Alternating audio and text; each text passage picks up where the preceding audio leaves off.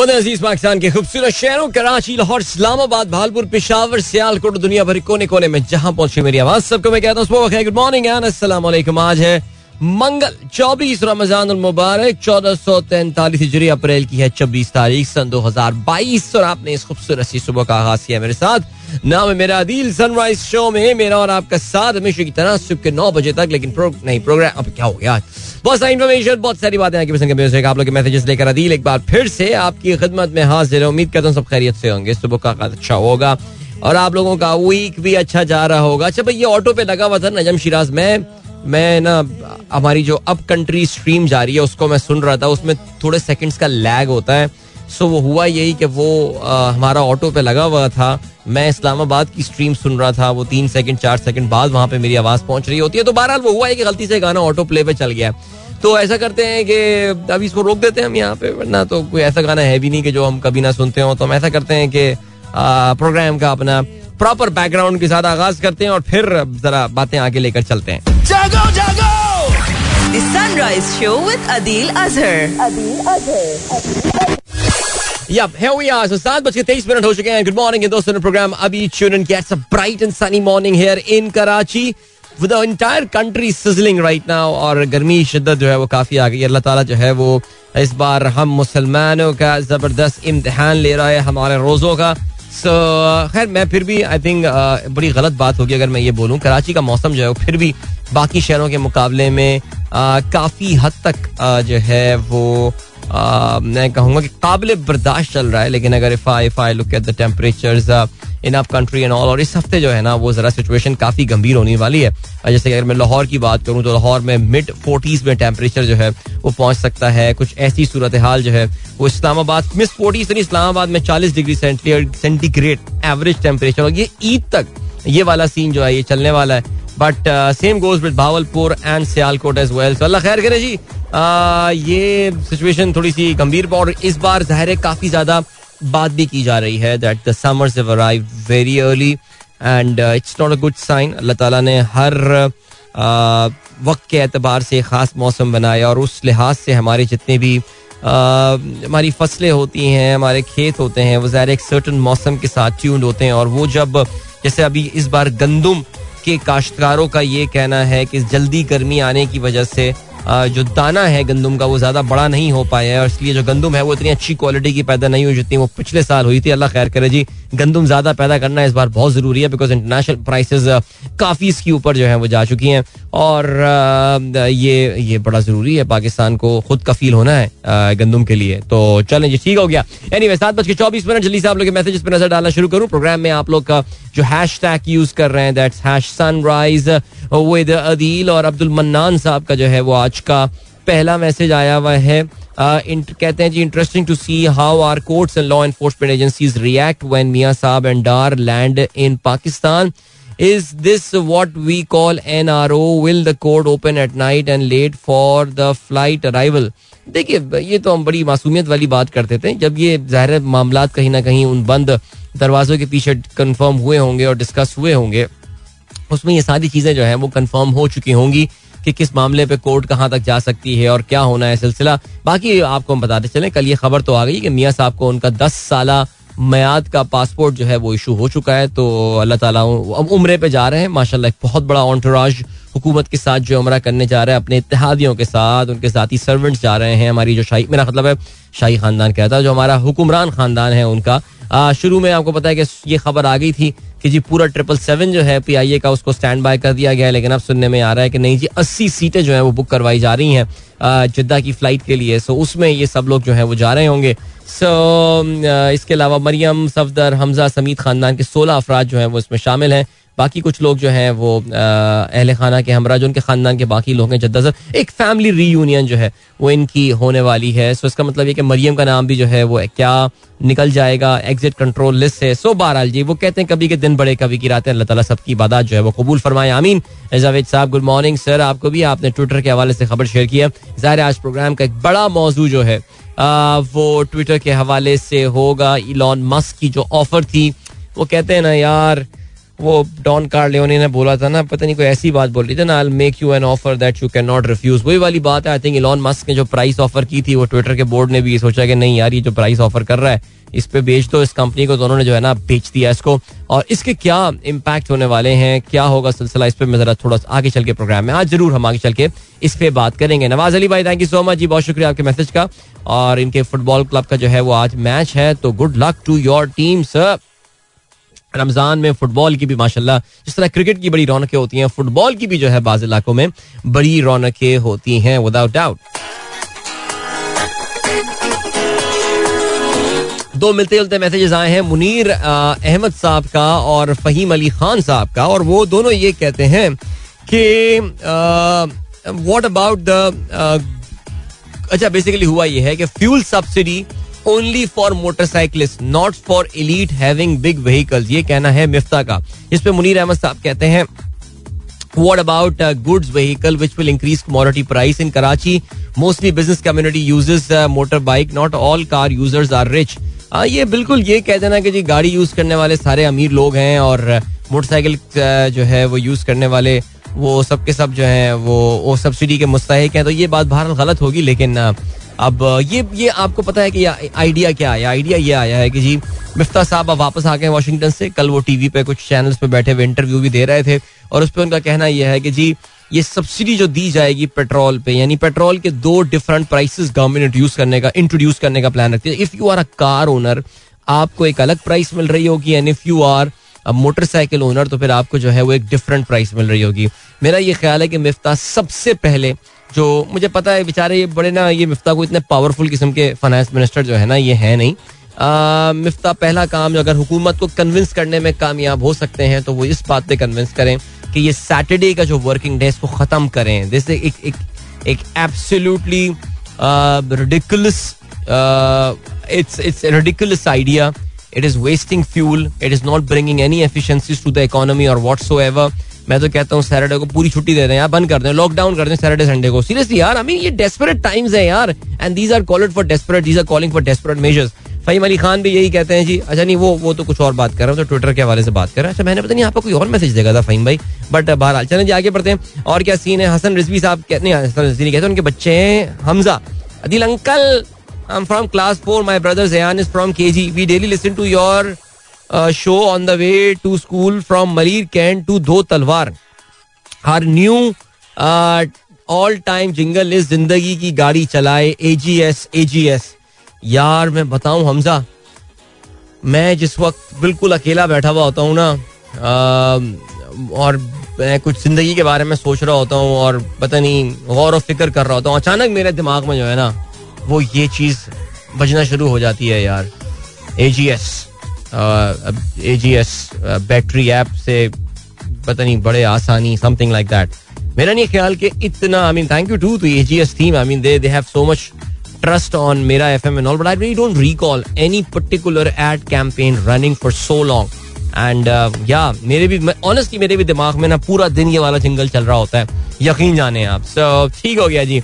बाकी यार बच्चे रोजाना मलीर कैंट से दो तलवार जाते हैं यार, भाई हिम्मत है. मैं सीरियसली भाई मैं बता रहा हूँ, खैर मैं खुद जिस स्कूल जाता था हमदर्द पब्लिक स्कूल, वो शहर से बहुत दूर था और लोग हमें भी सोच के क्या करते थे कि यार हिम्मत है आपकी, लेकिन वाकई बेटा हिम्मत है, शाबाश जारी रखो ये. इसके अलावा जीशान बेग साहब कहते हैं Pakistan international airline chief executive officer air marshal Arshad Malik has completed his tenure after being appointed at this slot in two thousand eighteen. He would be replaced by air vice marshal Aamir Hayat. लें जी, यानी एक एयर वाइस मार्शल जा रहे हैं और एक air marshal जा रहे हैं और एयर वाइस मार्शल जो है वो आ रहे हैं. मुझे याद है कि जब इनको अपॉइंट किया गया था तो हमारी जो उस वक्त की सो कॉल्ड रेजिस्टेंस थी जो कि बड़ी प्रो पीएमएलएन होती थी, उन्होंने बड़ा एतराज़ किया था इस बात का कि यार एक एक एयरफोर्स के अफसर को जो है ना वो क्यों ला के यहाँ बिठाया जा रहा है. आ, अब उनके जाने के बाद जो दूसरी शख्सियत आ रहे हैं वो भी एयरफोर्स के अफसर आ रहे हैं, तो फिर तो, तो एक ही बात हो गई. लेकिन खैर नहीं, वैसे the important thing is that इनका काफ़ी इंटरेस्टिंग टर्म रहा. अगर आपको याद हो, इनको जब अपॉइंट किया गया था उससे पहले एक जर्मन को लाके बिठाया गया था जो कि जहाज़ यहाँ से लेकर चला गया था, वहाँ म्यूजियम में रखवा दिया था उसने एंड स्टाफ. ये जो नून लीग का आखिरी का टाइम था, जो जर्मन उन्होंने बिठाया था, नाम याद नहीं आ रहा मुझे उसका, इनको लेकर आए थे. और आई थिंक पीटीआई को जो ओवरऑल तकरीबन तमाम टेन्योर रहा है उसमें अरशद मलिक साहब जो हैं वो पीआईए के काफ़ी पावरफुल किस्म के जो हैं वो चीफ एग्जीक्यूटिव ऑफिसर थे. ज़ाहिर है इन्होंने जो एक ऑफिशियली एक अहम तब्दीली लेकर आए वो ये कि पीआईए का एक बहुत बड़ा हेड ऑफिस का चंक जो है वो उठा के इस्लामाबाद ले गए थे. मैसिव जॉब कटिंग हुई हैं, ले ऑफ्स हुए हैं, एम्प्लॉई वॉलंटरी उनको स्कीम दी गई है, काफ़ी सारा एक्सेस फैट पीआईए ने जो है वो शेड किया है इनके दौर में. लेकिन PIA is like a Titanic. I mean turning around PIA was always going to be a big task. किसी भी ऑर्गेनाइजेशन की कारकर्दगी को ज़ाहिर है आप उसकी फाइनेंशियल स्टेटमेंट से जज करते हैं. And the previous government would want you to believe that PIA financially has improved even though उसके एक्यूमुलेटेड लॉसेस जो हैं they still runs into hundreds of billions of rupees. लेकिन फिर भी कहीं ना कहीं इसको स्टार्ट होना था. But honestly speaking I really believe even though I am a PIA family, my mother still gets a lot of uh, benefits uh, courtesy of my father giving twenty-five years of his life until his death to P I A.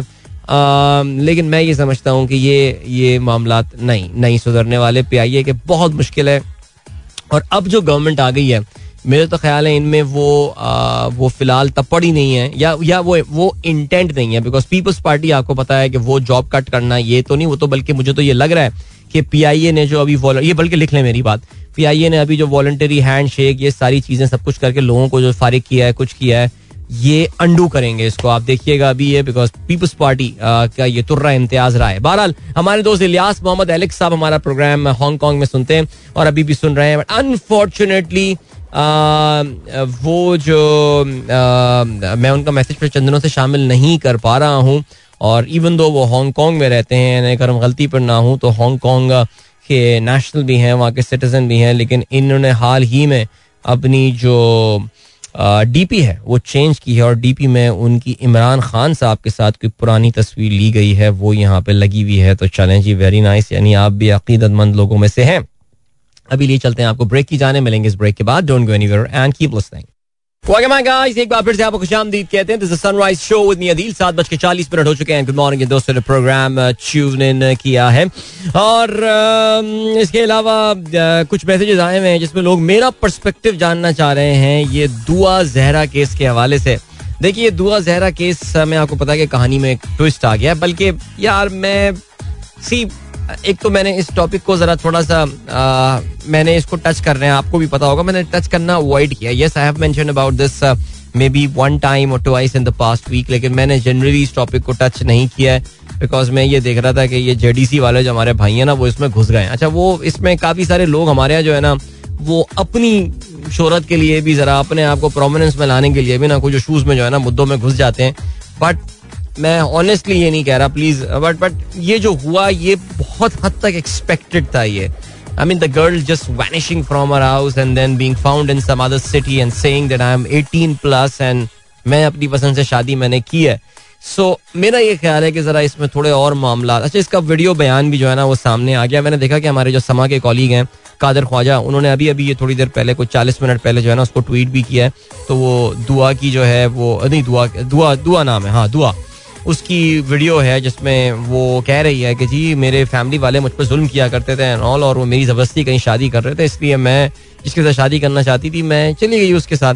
तो ये जो है ना ये एक ज़रा माशी हमारा माशरती जो है ना एक एक इशू की तरफ जो है इस पूरे मामले में निशानदेही हुई है. However I am reserving my comments on this entire thing. ये पूरी पिक्चर ज़रा सामने आ जाने दें, पूरी पिक्चर ज़रा सामने आ जाने दें, फिर उसके बाद जो है ना वो इस पर बात करेंगे. लेकिन अल्हम्दुलिल्लाह जो इम्पोर्टेंट पॉइंट यहाँ पर है that she is safe. Okay, वो हयात है, वो सेफ है और बज़ाहिर ऐसा लग रहा है कि वो महफूज भी है और she is looking fine in that video. ठीक है, अभी फ़िलहाल हम इस डिस्कशन को यहाँ पर फुल स्टॉप लगा देते हैं बिकॉज अभी इस कहानी में एक दो और ट्विस्ट एंड टर्न्स जो हैं वो भी आ सकते हैं. अताउर रहमान साहब कहते हैं अस्सलाम वालेकुम sunrise family, perhaps everyone talking about the big purchase but I am more concern about the big Saudi यात्रा, a big meetup of Pakistani and London regime. What are what dual personalities are politicians have.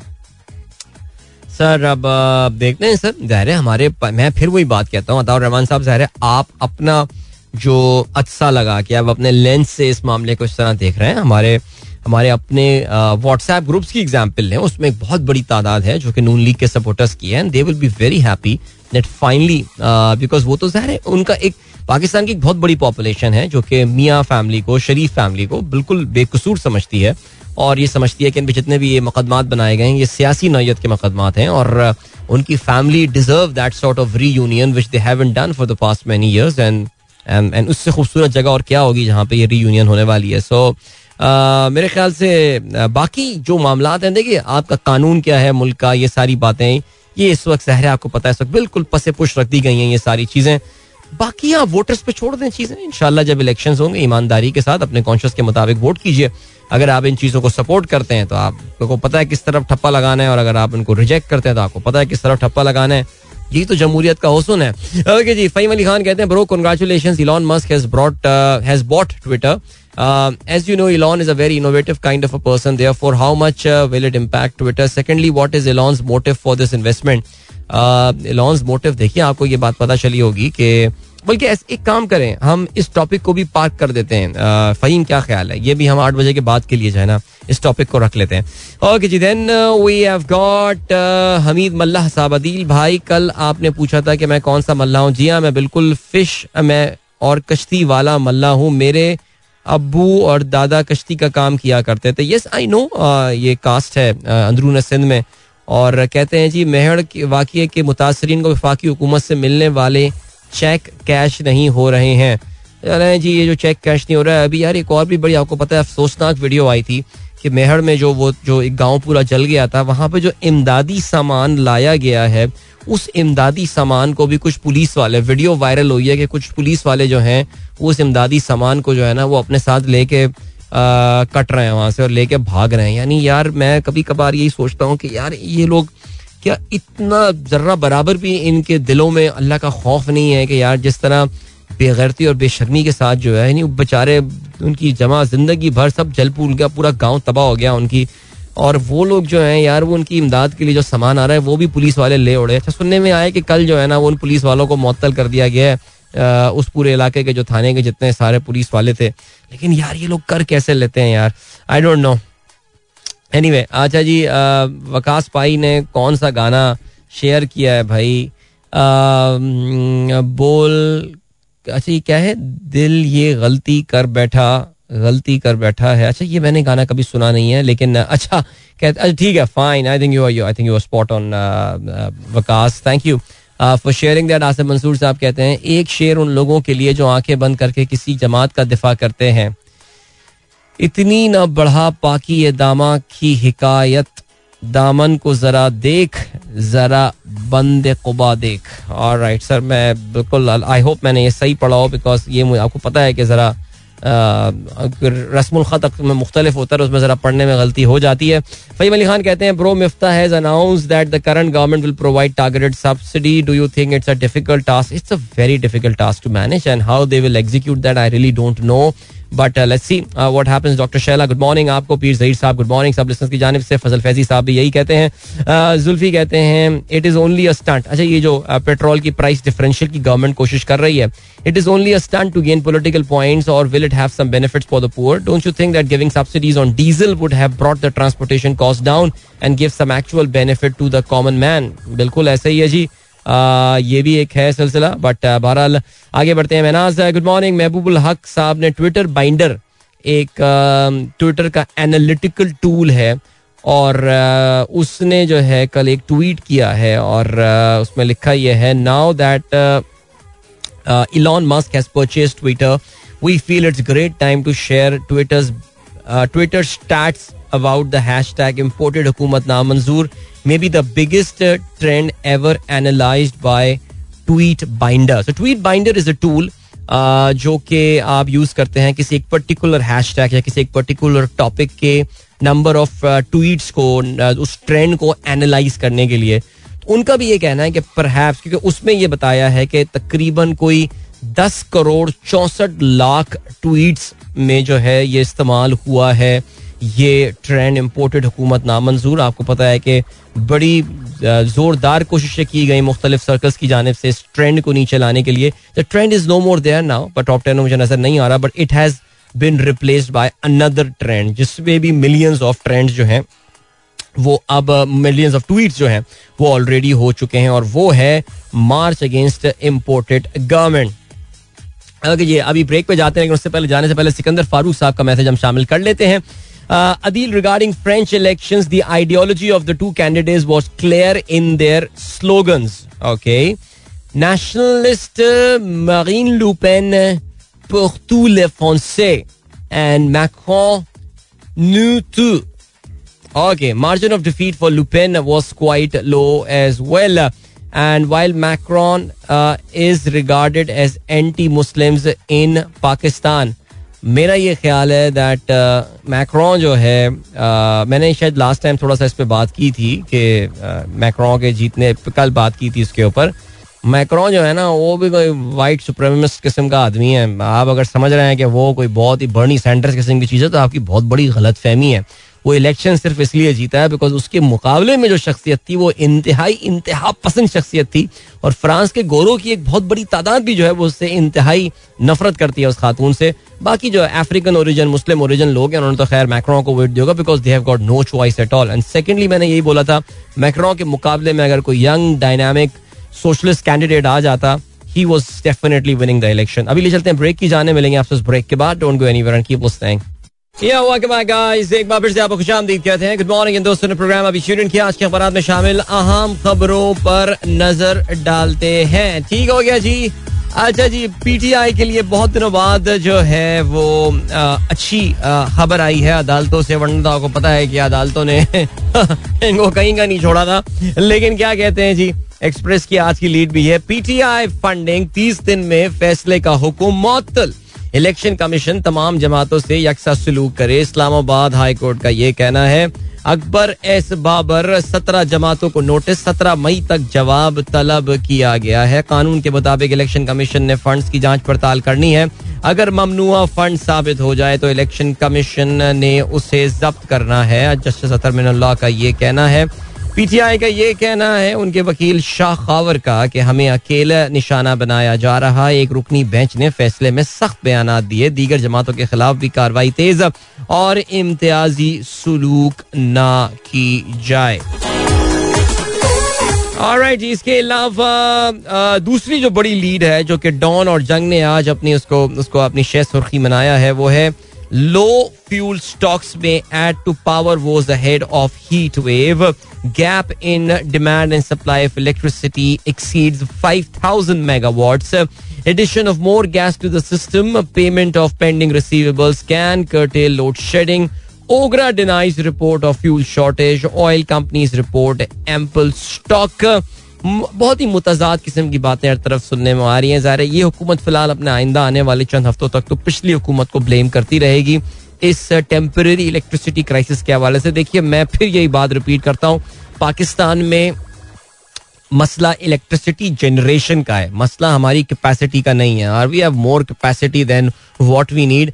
Problem जो है ना वो ये है कि हमारी जो जो बिजली पैदा होती है ना इतनी एक्सपेंसिव पैदा होती है, और के बस क्या बताएं, वही वही सारी हमारी कमबख्ती एनर्जी सेक्टर की, उसको कोई क्रैक नहीं कर पा रहे. और इनमें तो खैर ये तो छोटी सी थोड़े से टाइम के लिए हुकूमत आई है, ये क्या कर पाएंगे. इसमें आगे बढ़ते हैं. जंग का लिखना है, बिजली बोरान शॉर्टफॉल सात हजार चार सौ अड़सठ मेगावाट. शबाज शरीफ का ये कहना है, शदीद लोड शेडिंग की जिम्मेदार इमरान हुकूमत, बर वक्त ईंधन खरीदा, ना पावर प्लांट्स मरम्मत की. ये पावर प्लांट जिनकी बात हो रही है प्राइवेट पावर प्लांट्स है, मुझे नहीं पता हुकूमत क्यों उसकी जिम्मेदार है, लेकिन खैर चलें जी आगे बढ़ते हैं. और क्या खबर है जी, जस्टिस काजी फाइज ईसा का कहना है, इंसाफ बड़ी बोली देने वाले के लिए बिक रहा है, नाकिस ए रिमार्क्स हैं. अच्छा, नाकिस तफ्तीश करने वाले पुलिस अफसरान को मुअत्तल करना चाहिए, फोर्स को तनख्वाहें तफ्तीश करने के लिए दी जाती हैं. ठीक हो गया जी. Nawaz Sharif has been issued a green passport, congratulations. नीला पासपोर्ट, उनको नीला पासपोर्ट डिप्लोमेटिक पासपोर्ट होता है, वो उनको नहीं मिला, उनको हरा पासपोर्ट जो है वो इशू कर दिया गया है. सो नून लीग के सपोर्टर्स को बहुत बहुत मुबारकबाद. इसके अलावा पीटीआई ने जो है वो आज प्रोटेस्ट कॉल दी है इलेक्शन कमीशन के दफ्तर के सामने. उनको उनका कहना ये, उनको लगता ये है कि जो पीटीआई के डिसिडेंट्स हैं आ, उनको उनके हवाले से इमरान खान ने जो खत भेजा है चीफ इलेक्शन कमिश्नर को कि इनको मुअत्तल किया जाए. इन्होंने पार्टी के कवायद की, पार्टी के डिसिप्लिन की और पार्टी चीफ के इंस्ट्रक्शंस की खिलाफ वर्जी की है. सो so, उनको ये लगता है कि ये बहुत ही आ, इस इस मामले पे कोई आ, जो है ना वो कान नहीं धर रही है इलेक्शन कमीशन. लेकिन आज अखबारात में बहरहाल ये खबर आई हुई है कि इलेक्शन कमीशन ने जो है वो कहा है कि इनको अट्ठाईस तारीख को और छः मई को इनके डिसिडेंट्स को जो है वो पेश होने को कहा है. छियालीस पीटीआई के मेंबरान हैं जिसमें कौमी असम्बली के मेंबरान भी हैं और सूबाई असम्बली के मेंबरान भी हैं.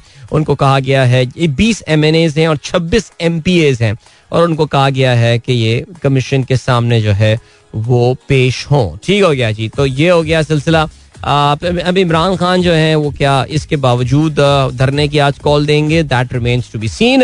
इमरान खान का कहना यह है कि पीटीआई का इस्लामाबाद में धरने का ऐलान, चंद हफ्तों में कॉल दूंगा. बनी गाला में मरकजी क़यादत का इजलास, इलेक्शन कमीशन के दफातर के बाहर आज एहतजाज, सख्त सिक्योरिटी इंतजाम, रेड जोन सील, दफा एक सौ चवालीस जो है वो नाफिज कर दी गई है. ओके जी, जाते जाते जो है वो यार क्यूबा के सफीर के हवाले चले. वो क्यूबा के सफीर के हवाले से हम बात करेंगे यार, वो भी दिल चाह रहा है जरा उस पर भी जरा खुल के बात की जाए यार. ऐसी जो आया मुंह में ऑल फॉल बोल दिया हम लोगों ने यार. वजीर खजाना कहते हैं गाड़ियों की टंकियां फुल ना कराएं, पेट्रोल यकम मई से पहले महंगा नहीं होगा. पेट्रोल की कीमत कितनी बढ़ाई जाएगी आईएमएफ से वादा नहीं किया. स्टेट बैंक खुद मुख्तारी का बिल रिवर्स करने का इरादा नहीं है. अरे इरादा आप करके तो दिखाएं यार, सीरियसली आपको देखेंगे आईएमएफ क्या करेगा. बहरहाल चलें जी, अभी ऐसा करते हैं आपको हम लिए चलते हैं एक ब्रेक की जानेब और टाइम चेक और ब्रेक, और वापस आके हम खेलों के हवाले से बात करेंगे. So don't go anywhere and keep listening. Welcome back guys, एक बार फिर से आपको खुशामदीद कहते हैं. This is the sunrise show with me Adil Azhar. सुबह के सात बज के आठ बज के आठ मिनट हो चुके हैं. गुड मॉर्निंग जिन दोस्तों ने प्रोग्राम अभी ट्यून इन किया, खेलों के हवाले से कुछ बात करते हैं. और या let us start with Pakistan cricket board के हवाले से खबर आई हुई है. अखबार का ये लिखना है कि पीसीबी की सरबराही गैर यकीनी के बादल ना छट पाए. रमीज राजा की कुर्सी हिलाने के लिए कानूनी हरबों पर गौर. पेट्रन इन चीफ को नामजदगी वापस लेने का इख्तियार नहीं. आइन की शक सैंतालीस का सहारा लेते हुए कानून को खत्म या तब्दील करने का हक इस्तेमाल किया जाएगा. काबीना और वजारत बैन सूबाई राब्ता के जरिए बोर्ड आइन में जल्द तरमीम होगी. हुकूमत के दो नुमाया, अच्छा बेसिकली वो ये कह रहे हैं कि यार कानून ही बदल देते हैं. बिकॉज मैंने आपको शायद ये दो तीन दिन पहले ये लास्ट वीक बात बताई थी कि पीसीबी का जो कानून है, जो नया आइन पिछली एडमिनिस्ट्रेशन पिछली गवर्नमेंट के दौर में आया था, उसमें इस मामले में इस पूरी सिचुएशन में जो बोर्ड के पेट्रन इन चीफ यानी वजीर आजम का जो किरदार था कि वो अपनी मर्जी से किसी को भी नॉमिनेट करके किसी को निकाल सकता था, ये पूरा मामला जो है ये ख़त्म कर दिया गया था. और जो बोर्ड है उसको इख्तियार दिया गया था कि वो चेयरमैन को अगर हटाना हो तो फिर वो वोट दे के टू थर्ड मेजोरिटी के साथ उसको हटा सकता है. सो अब हुकूमत आ गई है, अब नई हुकूमत आई है, ज़ाहिर है वो आपको पता है बहुत सारी चीज़ों को अंडू करने पर तुले हुए हैं. और जिसमें एक चीज़ जो है ये पाकिस्तान क्रिकेट बोर्ड का आइन भी हो सकता है. बिकॉज ऑलरेडी ये बातें की जा रही हैं कि जी ये डिपार्टमेंटल क्रिकेट को एक बार फिर से जो है वो रिज्यूम किया जाए. वैसे मैं ऑनेस्टली मुझे नहीं पता कितने डिपार्टमेंट्स अब इंटरेस्टेड होंगे इस अपने इन डिपार्टमेंट्स को खोलने के लिए, कितने इदारे इंटरेस्टेड होंगे अपने स्पोर्ट्स के डिपार्टमेंट को एक बार फिर से रीस्टार्ट करने के लिए. Because let's let's not forget it's not a revenue generating sort of a department for them. It was a matter of tradition जो ये चलता आ रहा था. हाँ, कुछ जो सरकारी इदारे होंगे वहाँ पे शायद ये हो जाए, लेकिन प्राइवेट इदारे अब दोबारा टीमें बनाते हुए मुझे नज़र बहरहाल नहीं आते हैं. चलो जी आगे बढ़ते हैं. हाँ, बाकी हसीन है बाकी ये सीन है दैट यार ये मैं देख रहा था ये आईपीएल में कल मैंने कल ट्वीट देखा ईएसपीएन क्रिकेट इन्फो में, तो उससे मुझे पता चला कि यार ये तो मुंबई इंडियंस के तो हालात बहुत पतले जा रहे हैं. मुंबई इंडियंस आपको पता है कि ये इंडियन प्रीमियर लीग की कामयाब तरीन टीमों में से एक है. आई थिंक अगर मैं गलती पर ना हूँ तो शायद चेन्नई के बाद जो धोनी की टीम थी उसके बाद सबसे ज़्यादा दफ़ा आईपीएल शायद इन्होंने जीता, या मेरे ख्याल सबसे ज़्यादा आईपीएल इन्होंने जीता, कुछ इस तरह का सीन है. और लेकिन ये आईपीएल में जो ना they have been struggling big time, so they have lost eight matches on the trot. यानी वो लगातार मुंबई इंडियंस जो है वो आठ मैचेस हार चुकी है. And same is with the case जो कि कराची किंग्स के साथ हुआ था. और कराची किंग्स जो है वो आई थिंक अपने आठ मैचेस जीतने के बाद नवा मैच जीतने में कामयाब होगी. तो अब देखते हैं कि काफी सारे लोग they are drawing comparison between the two side. Though I mean like both are the biggest cities of their respective countries. उसके अलावा सबसे महंगी फ्रेंचाइजीज भी हैं और थी, अब नहीं अब नहीं खैर अब तो खैर और भी बहुत महंगी फ्रेंचाइज वहाँ पे मिल गई हैं. तीसरी जो चीज़ आती है वो ये आती है that both the teams are led by their white ball या लिमिटेड ओवर्स के जो कैप्टन्स हैं, वहाँ पे रोहित शर्मा हैं, यहाँ पे बाबर आजम हैं, बट वो नहीं कुछ चला नहीं पा रहे टीमों को अपनी ठीक से. बट खैर anyway I think Mumbai Indians का एज आई सेड अर्लियर पांच जीते हों जितने जीते हों नंबर वन पे जीते हों नंबर टू पे जीते हों सबसे ज्यादा आईपीएल वो they've got a very enviable history जो कि कराची किंग्स जिसका दावा जो है वो नहीं कर पा सकती. ठीक हो गया. अच्छा कुछ कुछ हॉकी का भी जिक्र करते चले और हॉकी का जिक्र जो है वो ये है कि पाकिस्तान की टीम पता नहीं आपको पता हो या ना पता हो लेकिन पाकिस्तान की जो कौमी हॉकी टीम है वो इस वक्त नेदरलैंड्स में मौजूद है, नेदरलैंड्स का दौरा कर रही है और पाकिस्तान की हॉकी टीम इनफैक्ट जो है वो जिसे कहते हैं कि यूरोप के काफ़ी सारे कंट्रीज के दौरे पर मौजूद है. अच्छा पाकिस्तान मैं थोड़ा सा क्योंकि आजकल स्पोर्ट्स शो भी कर रहा हूँ, अभी रमज़ान के पहले तक कर रहा था, इंशाल्लाह जल्दी रिज्यूम हो जाएगा. सो हमारा Pakistan hockey federation P H F के कुछ ओहदेदारों के साथ जो है ना वो गुफ्तगू वगैरह होती रहती है और उनसे बातचीत होती रहती है और अंदाज़ा ये होता है कि आसिफ बाजवा साहब ने एक बड़ा प्लान बनाया बड़ा ज़बरदस्त और उनका जो जो इमीडिएट टारगेट वो बताते हैं वो ये बताते हैं कि जी पाकिस्तान हॉकी टीम को मैचेस खिलवाने हैं, हमें सबसे इंपॉर्टेंट चीज़ ये कोचेस पैनल बनाना है. अच्छा जो खिलाड़ी हमारे पास जो पूल मौजूद है अनफॉर्चुनेटली हमारे हॉकी में कोई बहुत बड़ा पूल है नहीं टैलेंट का, उन कोचेस के साथ इन खिलाड़ियों को लेकर जाना है दुनिया के मुख्तलिफ ममालिक में और उनको बहुत सारे मैचेस खिलवाने हैं because Pakistan hasn't really played a lot of hockey in the past few years जिसका नतीजा फिर ये होता है कि जब आप हॉकी नहीं खेलते हैं तो आप खुद ब खुद रैंकिंग में नीचे आ जाते हैं. आपको पता है कि हम कोई अट्ठारहवें या सत्रहवें नंबर पर जो है मौजूद हैं लेकिन अब इस मामले को दुरुस्त करने के लिए जो है वो पाकिस्तान हॉकी टीम बहरहाल यूरोप पहुंच गई है. आपको ये भी पता है कि इस वक्त पाकिस्तान के जो जो कोच हैं वो भी नेदरलैंड से उनका ताल्लुक है, सिगफ्रीड एक्मन साहब. और अब ये भी सुनने में आ रहा है, ये सुनने में नहीं आ रहा बल्कि पाकिस्तान जो है वो अब चार गैर मुल्की कोचेस का एक पैनल जो है वो बनाया गया है जिसमें पेनल्टी कॉर्नर स्पेशलिस्ट भी एक शामिल हैं. इसके अलावा सिगमेंट सिगफ्रीड एक्मन तो हैं ही हैं, बॉब जॉन वेल्डेफ और डैनियल बैरी जो हैं. तो ये कि चार यूरोपियन प्लेयर्स का एक पैनल बनाया है, एक कोचिंग पैनल है. And that's, that's a pretty good thing because Pakistan needs to play modern hockey. We know that uh, अभी भी कोई इंपॉर्टेंट मैच होता है तो पब्लिक की बड़ी तादाद हॉकी मैच जो है वो देखने बैठ जाती है. uh, लेकिन जाहिर है और ये भी याद रहे जी. अच्छा पाकिस्तान का यूरोप का दौरा शुरू हो गया जिसमें of course we'll be in Netherlands, we'll be in Belgium. हमें पता है दुनिया की दो टॉप uh, जो हैं ये साइड्स हैं. पाकिस्तान स्पेन में भी मौजूद होगा. So lots of hockey there for the Pakistan team. और ये भी याद रहे कि पाकिस्तान के लिए ये इम्पोर्टेंट साल भी है बिकॉज पाकिस्तान को जो है वो एशिया कप uh, में शिरकत करनी है. और uh, क्योंकि ये वर्ल्ड कप का ये इंडोनेशिया में टूर्नामेंट होने वाला है, ये वर्ल्ड कप का क्वालिफिकेशन टूर्नामेंट होगा. सो हम एक सर्टन नंबर पे अगर इसमें आएंगे तो फिर हम वर्ल्ड कप के लिए डायरेक्टली क्वालिफाई कर जाएंगे बिकॉज आपको ये मसला भी पता है कि पाकिस्तान जो है वो वर्ल्ड कप में खराब कारकर्दगी के साथ साथ ओलंपिक्स में पाकिस्तान पिछले दो बार से शिरकत जो है वो नहीं कर पा रहा है. सो पाकिस्तान का जो इस वक्त शॉर्ट टर्म गोल है वो यही है कि किसी तरह इन आ, मुकाबलों में एक बार फिर से पाकिस्तान की शिरकत को यकीनी बनाया जाए और जितनी ज्यादा हॉकी पाकिस्तान खेल सके वो खेले. तो ये हो गई बात आ, कुछ हॉकी के हवाले से. आई थॉट कि जी आपके साथ इसका जो है वो जिक्र भी किया जाए. और उसके अलावा आपको बताते ये चले इंग्लिश प्रीमियर लीग में कल मैच खेला गया रात में और इस मैच में क्रिस्टल पैलेस का मुकाबला लीड्स यूनाइटेड के साथ था. ये मुकाबला सिफर सिफर से बराबर रहा. ठीक है. चैंपियंस लीग के मुकाबले अब आज सेमीफाइनल का मरहला उसका आगाज हो रहा है और बताते चलें आपको कि आज Manchester City will be hosting Real Madrid. ये दो टीमें आ, ये दो आ, बड़ी टीम है ऑफ कोर्स जिसमें इंग्लिश प्रीमियर लीग की अगर मैं बात करूं मैनचेस्टर सिटी एंड लिवरपूल जो कि इस वक्त बिलतरतीब नंबर एक और नंबर दो पर है, ये दोनों सेमीफाइनल में एक्शन नजर आएंगी. आज रियल मैड्रिड का मुकाबला, Real Madrid will be travelling to to Etihad जो उनका स्टेडियम है मैनचेस्टर में. और कल जो है वो Liverpool will be hosting Villarreal. ये मैचेस रात को बारह बजे जो हैं वो खेले जाएंगे. कल एक और अच्छा मैच होने वाला है, Manchester United will be hosting Chelsea. चलें जी अभी ले चलते हैं आपको ब्रेक की जाने, मिलेंगे आपसे इस ब्रेक के बाद. Don't go anywhere and keep listening. Welcome back guys, एक बार फिर से आपको खुशामदीद कहते हैं. This is the sunrise show with me Adeel Azhar and yeah let's talk about Twitter and Elon Musk and stuff. अच्छा जी ट्विटर ने बहुत कोशिश की, उनके बोर्ड ने काफी एफर्ट की कि वो किसी ना किसी तरह एलन मस्क की ये जो ऑफर है इसको सेट असाइड कर दें और they just move on. Elon Musk ने, अगर आपको याद हो, एक सर्टन शेयर प्राइस जो है वो ऑफर की थी और वो शेयर प्राइस जो है वो I think it was around fifty three point something जिसने ऑफर की थी. और वो आई मीन जिसे कहते हैं ना कि वो उसने ये किया था कि उस पर एक दो जो बड़े शेयर होल्डर थे, प्रिंस अल वलीद अल तलाल वगैरह जो है, उन्होंने कहा था कि यार ये क्या मजाक है और ये गलत प्राइस ऑफर कर रहा है Elon Musk and all stuff and all. But बहरहाल the important thing is that the deal is done. पिछले हफ्ते तक, पिछले अख्ताम में हफ्ता तक मैं जो बात कर रहा था, वो ऐसा लग रहा था कि ट्विटर का जो बोर्ड है वो रेजिस्ट कर रहा है इस टेम्पटेशन को.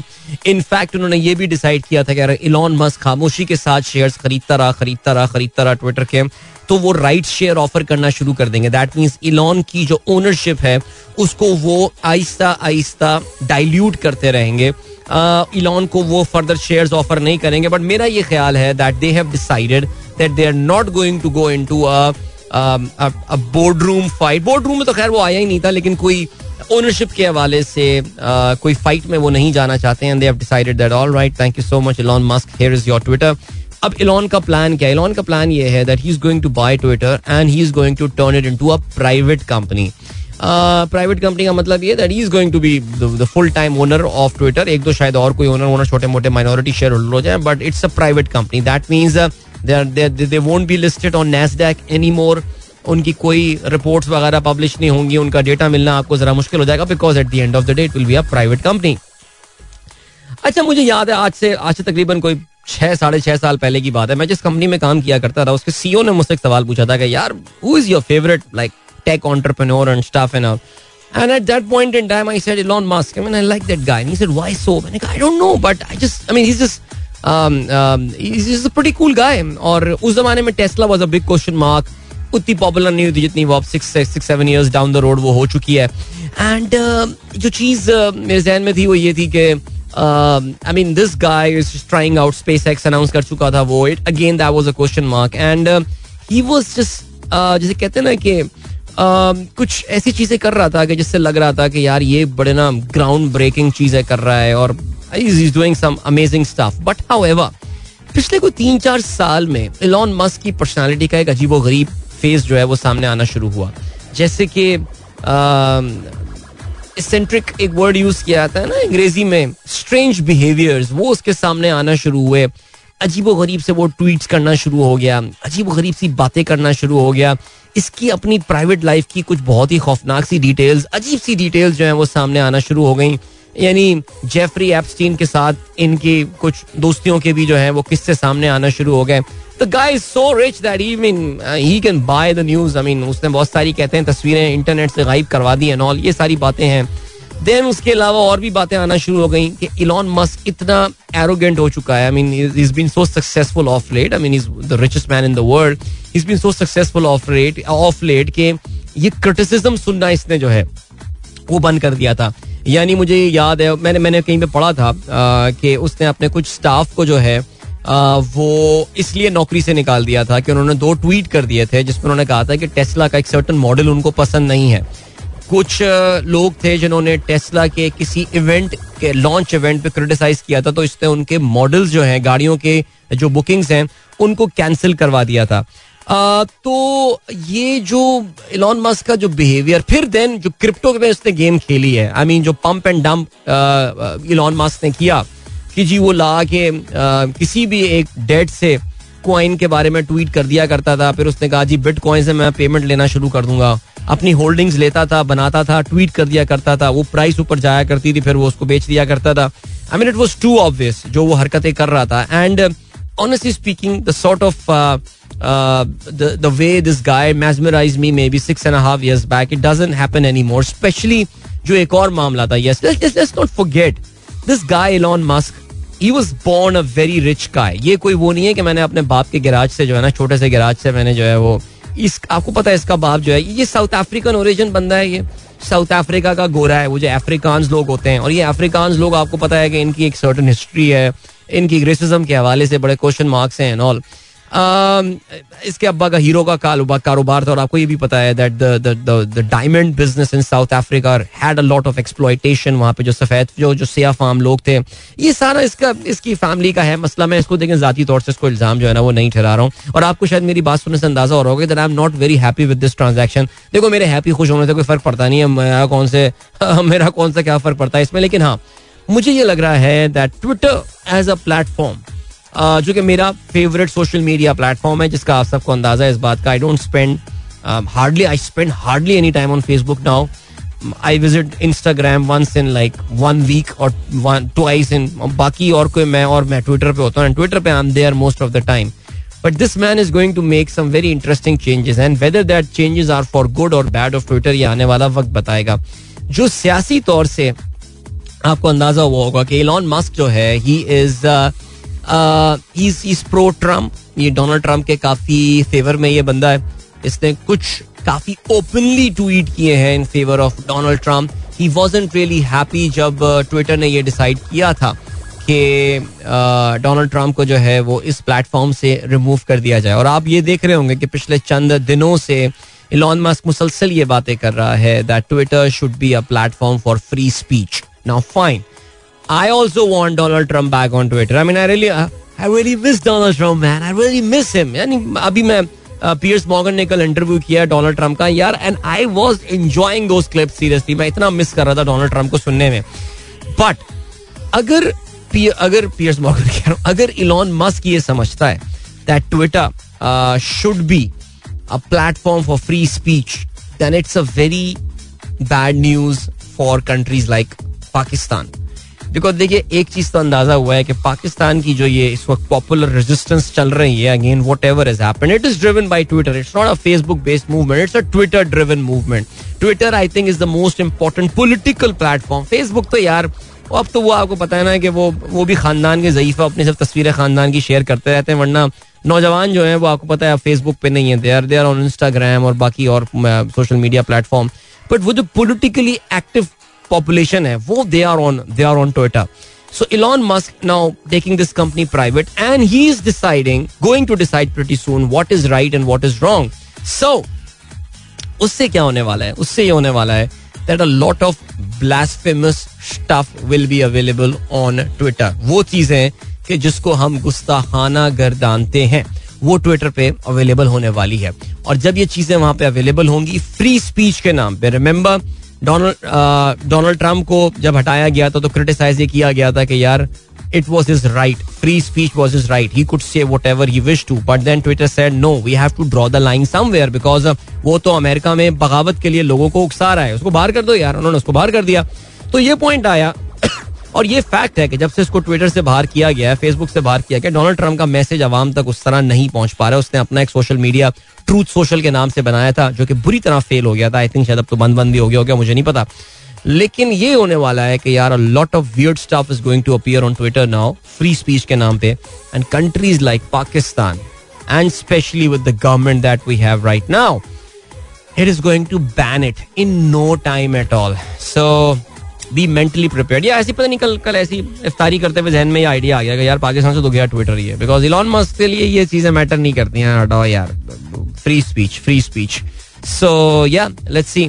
So I will be I am very honest, I will be very frank, I am not very excited about this take over. खैर मेरे अगेन आई रिपीट होने ना होने से कोई फर्क नहीं पड़ता, लेकिन फिर भी आई जस्ट थॉट कि आपको let me just show you the other side of the picture of this take over as well. So Let's see what happens. Yeah, welcome back guys. एक बार फिर से आपको खुशामदीद कहते हैं. गुड मॉर्निंग दोस्तों. प्रोग्राम अभी ट्यून इन किया. अच्छा जी, हाँ जाते जाते एक बात जहन से रह गई. देखिए एलन मस्क का असल जो freedom free speech freedom of speech ये वो फलाना, ये टेस्ट तब होने वाला है जब हम मकबूजा कश्मीर के ऊपर खुल के बात करेंगे और आपका अकाउंट सस्पेंड नहीं होगा. हम फलस्तीन के ऊपर खुल के बात करेंगे, मुसलमान ट्रेंड चलाएंगे पूरी दुनिया से, गैर मुस्लिम भी जो फलस्तीन को सपोर्ट करते हैं वो ट्रेंड चलाएंगे और आपका अकाउंट सस्पेंड नहीं होगा. अगर ये अगर ये मार्क जकरबर्ग वाली हरकतें करेगा तो फिर तो यार तू बकवास बंद कर अपनी फ्रीडम ऑफ स्पीच और फ्री स्पीच और ये सारी बातें. सो so, ये अब इनका टेस्ट जो है ना असल शुरू होने वाला है. So yeah that's the thing. Okay जी, इसके अलावा नौशीन नासिर कहती हैं very biased comments for Elon Musk. Okay, his idea of free speech doesn't mean blasphemous things lol. In Pakistan, yes, free speech is equals to blasphemous, वो और बहुत सारे universal issues पर बात करता है. And reality is that Twitter curbs information according to their liking. तो नौशीन मेरी बहन जब मुझसे बड़ी नाराज रहती हैं, थोड़ा नून लीग सपोर्टर हैं या पता नहीं पीपल्स पार्टी सपोर्टर हैं, तो मुझे पसंद नहीं करती इतना ये मुझे, बट मेरा शो सुनती हैं, इसके लिए बहुत शुक्रिया. यही तो मैं अभी बोला है कि इनका ज़रा टेस्ट हो जाएगा जो आप बातें कर रही हैं. देखें देखें नौशीन, एलॉन मस्क को मुझसे अच्छा बेहतर कोई नहीं जानता. मैंने एक जमाने में उसको बहुत पढ़ा है यार. And honestly I develop great liking for Elon Musk, लेकिन ओवर टाइम आई रियलाइज के यार ये बंदा ये थोड़ा सा बहुत genius, he is a genius, लेकिन थोड़ा सा इसका दिमाग जो है ना वो खराब हो गया है. सो चले जी, आने वाला वक्त हमको बता दीजिएगा बहन, बता देगा बहन के क्या होने वाला है. ओके okay, जी आगे बढ़ते हैं. और क्या सीन है, और ये सीन है टॉकिंग. अच्छा जी, सफीर अहमद कहते हैं talking about South Africa and diamonds, here is a throwback to two thousand thirteen when I was back in South Africa and visited the big hole in Kimberley. ओए होए जबरदस्त. किम्बर्ली आपको पता है कि इज दैट सिटी जहाँ पे day bears नामी जो कंपनी है, मशहूर साउथ अफ्रीकन कंपनी, उसका जो है वो हेड क्वार्टर्स लोकेटेड है. और डे बियर्स ने भी क्या काम किया है यार, एक वर्थलेस सी चीज डायमंड को जो है ना वो कहाँ से कहाँ पहुँचा दिया उन्होंने. खैर एनीवे चलें जी आगे बढ़ते हैं. और महनाज आई होप आपने अपना जो ऑडियो प्लेटफॉर्म है वो चेंज कर लिया होगा. ट्विन ट्यून इन के साथ कोई मसला चल रहा है विद, और काफ़ी महीनों से हम ये बात बता रहे हैं, तो रेडियो गार्डन जो है वो अब आप यूज़ कर रही होंगी. ओके जी, सर अकबर ने एक ट्वीट मेरे साथ शेयर किया. Elon Musk told the United Nations he would give them six billion dollars to end world hunger if they show him a detailed plan of how they would use the money. They called his bluff and gave him their plan, and then United Nations never got the money, and now he's buying Twitter for forty-five billion dollars. मैं बता रहा हूँ ना यार, हमारी बहन नौशीन नासिर का favourite आदमी होगा, लेकिन ये अभी इसके तो अभी तेवर आपको नजर आएंगे, आप देखते रहिए. अच्छा जी, इसके अलावा अकबर कहते हैं is it a matter of bringing in your favourite person on PCB position और is there more to it. Of course यार, it is all about PCB chairman Pakistan की एक बड़ी इंपॉर्टेंट पोजीशन होती है, और आ, आ, ये अपनी बड़े मनपसंद लोगों को लगाया जाता है, और जो भी हुकूमत आती है अपने मनपसंद लोग लगाती है, चाहे वो इमरान खान हो या फिर वो शहबाज शरीफ साहब हो. जाहिर है नजम सेठी साहब को वापस ला के बिठा देंगे, बिकॉज आपको पता है कि नजम सेठी साहब मियाँ साहब के काफ़ी करीबी माने जाते हैं, और रमीज़ राजा इमरान खान के काफ़ी करीबी माने जाते हैं. बट लेट्स सी क्या होता है. तहसीन अमजद कहते हैं what is the difference between Islamic banking and conventional banking. अबे यार इस पर तो पूरा शो करेंगे किसी दिन यार. अच्छा, अभी तक ये डिफरेंस नहीं पता यार, क्या बात कर दी यार, दिल तोड़ दिया. अच्छा जी, एंड देन क्या सीन है जी. सफ़ीर कहते हैं रशीद आलम साहब प्रोग्राम सुन रहे हैं, ज़बरदस्त, बहुत शुक्रिया रशीद आलम साहब, thank you for listening to the show. अच्छा जी, नुमान खालिद कहते हैं he likes Twitter therefore he bought it, पैसा हो तो ऐसा हो वरना ना हो. hmm, बात तो आपने ठीक की है. अच्छा जी, उमेर खान कहते हैं naive question, will USD drop as IMF loan payment arrive in Pakistan. नहीं, it's not a naive question, I think it's a question जो कि हर एक की इस वक्त जुबान पे है कि अगर यूनाइटेड स्टेट्स की तरफ से, माफी जगह आईएमएफ की तरफ से जो है वो फंडिंग आना शुरू हो जाती है, तो फिर क्या पीके की जो वैल्यू है पाकिस्तान रुपए की, पीकेआर की आप बात कर रहे हैं, क्या वो गिरेगी. टेक्निकली स्पीकिंग यस, कुछ फ़र्क ज़रूर पड़ना चाहिए, एटलीस्ट सेंटिमेंट्स पॉजिटिव होना चाहिए, जो इन्वेस्टर uh, है उसको ये अंदाज़ा हो अगर कि यार पाकिस्तान के पास इतने रिजर्व्स हैं कि वो काफ़ी अरसे के लिए अपने इम्पोर्ट uh, के बिल को जो है वो अदा कर सकता है, तो फिर they would say fine, except because sentiment driven बात है ना. मुल्क के ख़जाने में अगर पैसा होगा ज़्यादा, या मुल्क के रिजर्व्स में या ज़खायर में अगर पैसा होगा ज़्यादा, तो फिर होगा ये कि लोग घबराएंगे नहीं, घबराहट में लोग डॉलर परचेज नहीं करेंगे, और जो स्पेक्यूलेटर होता है, रिमेंबर इस पूरी सिचुएशन में जो विलन होता है वो स्पेक्यूलेटर होता है, ठीक है, जो कि मार्केट से इस उम्मीद में डॉलर उठाता है कि यार डॉलर की प्राइस जो है ना वो अब बढ़ने वाली है, ठीक है, वो कहते हैं ना यानी भाई गप्पार भाई उठा लो दस हजार डॉलर वाली जो कहानी है ना, ये गेम काफ़ी खतरनाक होती है. सो या ओके जी, अब क्या सीन है. इफ्तिखार कहते हैं it is not important who will win the next election, most important is will Pakistan manage its sovereignty. देखो यार, अपनी सॉवरेनिटी मैनेज करने की एक कीमत अदा करनी होती है, क्या ये मुल्क ये कीमत अदा करने को तैयार है. ये सवाल अपने आप से आप पूछिए, क्या आप सख्तियाँ झेलने को तैयार हैं. अगर पाकिस्तान अपनी सॉवरेनिटी इंजॉय करने में कामयाब हो जाता है मुकम्मल तौर से, वेल आपको इसका जवाब मिल जाएगा. कामरान एचएलवी कहते हैं the motive behind the purchase of Twitter by Elon Musk is to put an end to the spam bots. बिल्कुल जी, इलॉन मस्क पहले ये बोल चुके हैं कि मेरे बॉट्स जो हैं, जो इंटरनेट जो ट्विटर पे जाली अकाउंट्स हैं उसको वो खत्म कर देंगे. लेट्स सी, जाली अकाउंट खत्म करने से बहुत सारे अकाउंट चले जाएंगे, बट लेट्स सी क्या होता है जी. Shaheen Tahir, I am sorry आपका मैसेज मैं लेट पढ़ रहा हूँ, but good to hear back from you. इनका ऑफिस जो है वो सुबह सात बजे शुरू हो जाता है, बट चलें जी कोई बात नहीं. कहती हैं so what about the Eid holidays announcement. अभी तक ईद की हॉलीडे अनाउंसमेंट नहीं आई है, लेकिन मुझे पता है कि जी शहबाज शरीफ साहब जिस शहबाज स्पीड से काम करते हैं, so there is every probability that he might be giving you just one day. सिर्फ एक दिन की आपको हम छुट्टी देंगे जिसमें आप ईद मनाएं, घर वालों से मिलें, अगले दिन सब काम पे आ जाएं. सो so, और ये बात उंगली को वो हिलाते हुए कह रहे होंगे. ठीक है आ, ठीक है. अरे यार वैसे देखा नहीं उंगली इनके साहबजादे भी कैसे हिलाते हैं, वो हमजा शहबाज हैं, फुल कॉपी है यार वैसे. ओके जी, आमिर डब्ल्यू शेख कहते हैं amazing how we are hoping against hope from this temporary government. Some questions by your listeners make me wonder how hopeful and optimistic we are as a nation. I think we are very optimistic and hopeful as a nation. और लोग जाहिर है सब के सब लोग पाकिस्तान का भला चाहते हैं, और वाई नॉट. अगर यही हुकूमत, मैं देखें फिर वही बात बार बार ये बोले जा रहा हूँ कि अगर काश ये हमें अच्छी पॉलिसी क्या गिफ्ट देकर जा सकें जितना भी टाइम हो सकता है. अगली हुकूमत भी इन्हीं की आए, but let's see what happens. Imran Ahmed कहते हैं भाई we heard about excessive production and capacity production on electricity in the previous government for the last three years at least, but now at once shortfall is surprising. What actually happened and the reason as soon. चलें ये जरा इस पे हम बात करते हैं कि इस पे हम जरा बात कर लेते हैं थोड़ी देर में आके कि ये आखिर पंगा हो क्या रहा है, लफड़ा चल क्या रहा है ये इलेक्ट्रिसिटी प्रोडक्शन के हवाले से. ले चलते हैं, आपको भी ब्रेक की जाने मिलेंगे. इस ब्रेक के बाद don't go anywhere and keep listening. Welcome back guys, एक बार फिर से आपको खुशामदीद कहते हैं. This is the sunrise show with me Adeel and yeah okay जी. ज़हीर साहब कहते हैं अस्सलाम वालेकुम. Stock US stock market crashing. US stock market was crashing until yesterday. कल तो यूएस स्टॉक मार्केट में कुछ तेजी देखने में आई है. सो या वो जो एक एक फ्री फॉल की सिचुएशन चल रही थी यूएस स्टॉक मार्केट में, वो अभी रुकावट देखने में आई है उसमें. और ठीक है यार, आई मीन थोड़े अरसे से ये वाजे हो रहा था that the party is is over there.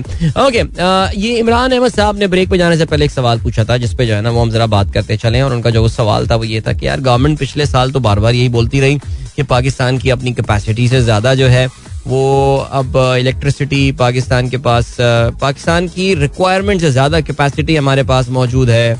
फिर उसके बाद जो है वो लोड शेडिंग क्यों हो रही है. सो देखें जी, उसकी जो बहुत बड़ी वजह है लोड शेडिंग की वो ये है कि आपको देखिए दो हुकूमत, इस हुकूमत ने आते ये बात क्लैरिफाई करने की कोशिश की कि पिछली हुकूमत के दो काम ऐसे थे कि जिसकी वजह से जो है ना वो इस वक्त लोड शेडिंग का पाकिस्तान को सामना करना पड़ रहा है. एक तो उनका ये कहना है कि पिछली हुकूमत ने वक्त पे ईंधन जो है वो ऑर्डर नहीं किया था, मोस्ट नोटेबली डीजल.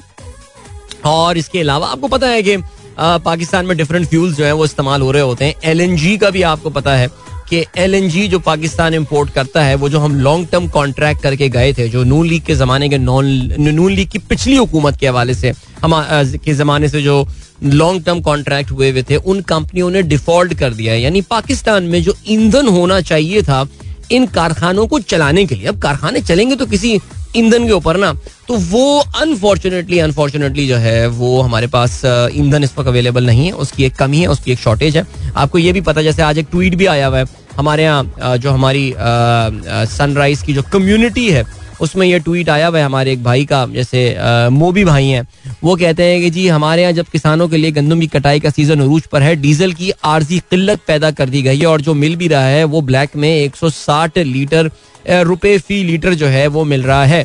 कोई पूछने वाला नहीं है. जब किसानों की फसल बेचने की बारी आती है तो सारे इदारे हरकत में आ जाते हैं. सो ये बेसिकली बता ही रहे हैं कि पाकिस्तान में इस वक्त एक फ्यूल की शॉर्टेज पैदा हो गई है.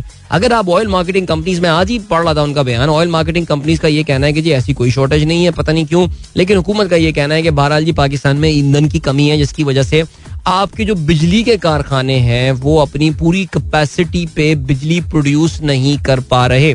दूसरा जो एक और बिजली की सप्लाई में तातुल हुआ है, वो शायद आपको पता हो कि जो एंग्रो का हमारा थर कोल वाला जो प्रोजेक्ट है, which is of course a major project, वहाँ पे एक उनकी फर्नेस वगैरह में कुछ ब्लास्ट हुआ था जिसकी वजह से वो इलेक्ट्रिसिटी प्रोड्यूस नहीं कर पा रही थी. I don't know whether it is back on और नॉट, ये कोई हमारा लिस्टर आई एम श्योर हमें कंफर्म कर देगा.